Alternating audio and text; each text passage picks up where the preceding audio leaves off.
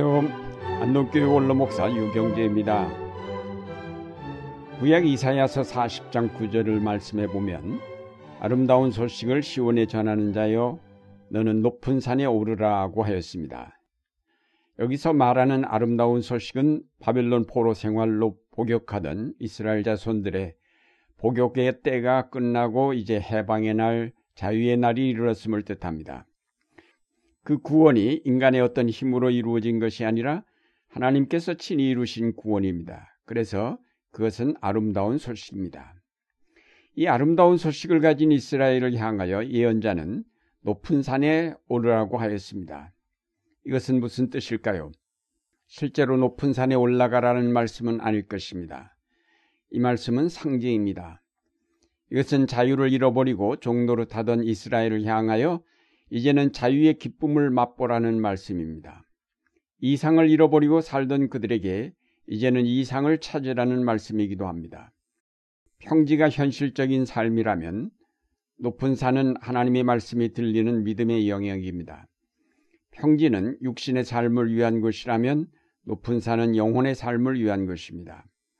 평지는 평범한 사람들이 평범하게 살아가는 세계라면 높은 산은 비범한 사람들이 도전하는 신비의 세계입니다. 평지는 많은 사람이 몰려가는 넓은 길이라면 높은 산은 소수의 사람들만이 찾는 좁은 길입니다. 높은 산은 그 자체가 신비를 갖추고 있어서 우린 흔히 높은 산을 영봉이라 부릅니다. 산에 오르면 사람은 지극히 작아지고 경외심을 갖지 않을 수 없으며 겸손해질 수밖에 없습니다. 동시에 정상에 올랐을 때 그 기쁨과 활짝 트인 시야에 펼쳐진 그 시원함과 아름다움과 그 광활함에서 오는 자유로움은 평지에서는 도저히 맛볼 수 없습니다. 높은 산에 오를 때 우리는 평지에서 도저히 체험할 수 없는 신비를 느낄 수가 있습니다. 이스라엘의 신앙은 높은 산과 깊은 연관을 갖고 있습니다. 아브라함이 이삭을 번제로 드리려 했던 것이 모리아 산입니다. 모세가 하나님의 부르심을 들은 것도 호렙산입니다. 그들이 계명을 받고 하나님의 계약 백성이 되었던 것도 시내산입니다. 모세가 40일 동안이나 올라가 율법을 받아가지고 내려온 산입니다. 엘리야가 하나님의 살아계심을 보여주었던 것은 갈멜 산상입니다. 이스라엘 자손들은 성을 바로 그 산 위에다 건설하였습니다. 예루살렘 성은 시온산 위에 세워진 도성입니다. 현대 이스라엘 사람들도 집을 평지보다는 산 위에다 지었습니다. 물론 좁은 국토에서 평지는 농사를 짓고 농사를 지을 수 없는 산에다 집을 짓는 경제적인 측면도 있습니다만 어쨌든 그들은 산을 좋아하는 것만은 틀림이 없습니다. 예수님께서 오셔서 주신 복음의 핵심이 산 위에서 이루어졌다는 것도 결코 우연이 아닙니다. 산상에서 설교하심으로써 그 말씀의 내용을 더욱 실감나게 하시며 산에 오름으로 해서 그 말씀을 더 잘 이해할 수 있게 하셨습니다. 산을 오르는 자만이 그 말씀의 신비를 깨달을 수가 있습니다. 율법이 신의 산에서 주어진 것처럼 복음도 산 위에서 선포되었습니다. 하나님의 말씀은 높은 산의 신비와 결코 무관하지 않습니다. 그 말씀은 평지에서는 어쩌면 잘 이해할 수 없는 것인지도 모릅니다. 실제로 평지의 삶을 길들인 사람들에게 있어 산 위에서 선포된 하나님의 말씀은 전혀 낯설고 이해하기 어려운 것임에 틀림이 없습니다.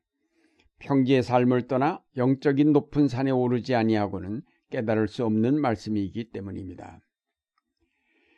우리는 이런 산의 신비와 연관된 신앙을 가진 자들이라는 인식을 가지고 높은 산에 올라가기를 힘써야 하겠습니다.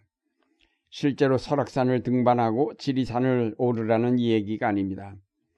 산을 오를 때의 그 겸손함과 두려움, 산을 오르면서 느끼는 그 신비함과 자유로움, 산을 올랐을 때의 그 광활함과 기쁨을 맛보려고 영의 산을 오르라는 것입니다. 평지의 얽매인 삶에서 떠나라는 말씀입니다. 너무 현실적이고 타산적인 삶에서 좀 자유로움을 얻으라는 것입니다.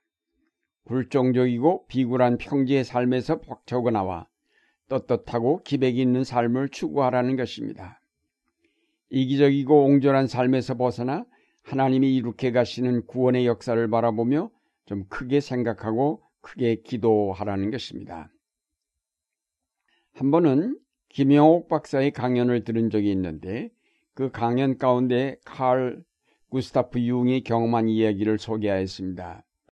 융이 뉴멕시코의 푸에블로 인디언을 방문했을 때 목격한 일인데 그들은 매일 어김없이 정해진 시간에 태양을 향해 우워 우워 하면서 끝없이 욱실거리며 춤을 추고 있었답니다.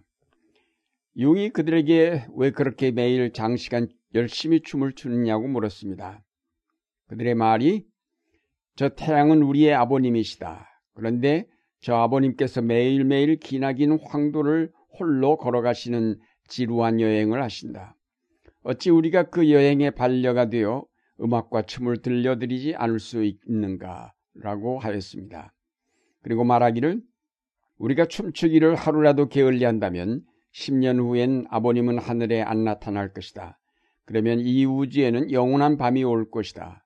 모든 것이 죽음뿐이다. 라고 하였다고 합니다.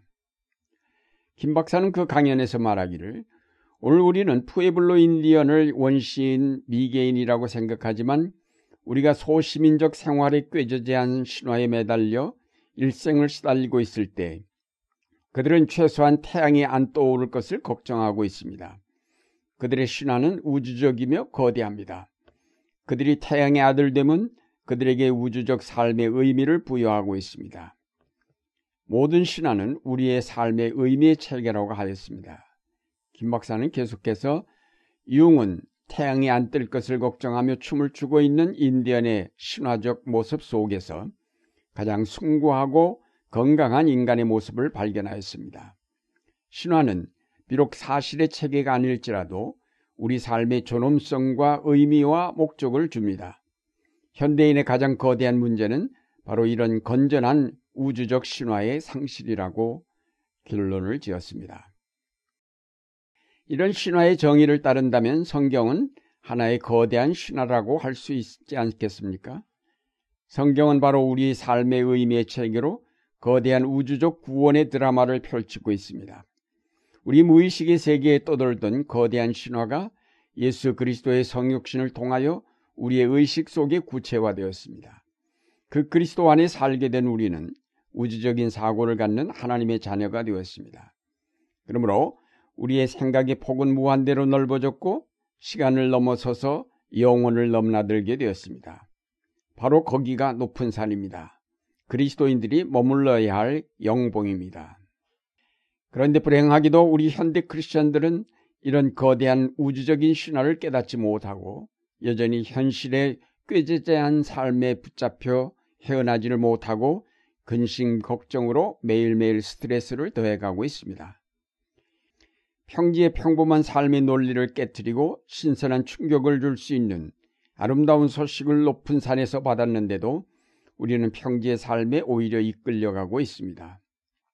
그것은 우리가 높은 산에 올라본 경험이 없거나 오르려 하지 않기 때문입니다. 자주 영적인 높은 산에 올라가 하나님을 배우며 그의 말씀을 듣는 경험이 필요합니다. 그 높은 산에서 평지의 모든 잡다한 생각들을 털어버리고 하나님이 펼쳐 보이시는 광대한 구원의 세계를 바라보는 경험이 우리에게 날마다 있어야 할 것입니다. 사랑하는 여러분, 두려워하지 말고 높은 산에 올라가십시다. 평지의 삶의 미련을 버리고 담대하게 겸손하게 하나님을 배우려 높은 산에 오릅시다. 그곳에 깃들인 신비를 호흡합시다. 그곳에 펼쳐진 장엄함 앞에 겸손해집시다. 그곳에서 들려오는 주님의 음성에 귀를 기울이십시다. 그리고 거기서 주시는 큰 기쁨과 자유를 맛봅시다. 원초적으로 거기에 깃들여 있는 신화의 요소들을 찾아봅시다. 우리가 잃어버린 인간의 원래 모습을 거기서 되찾도록 하여야 하겠습니다. 이제 날마다 높은 산에 올라 크게 기도하고 크게 생각하시는 여러분의 삶이 되시기를 바랍니다.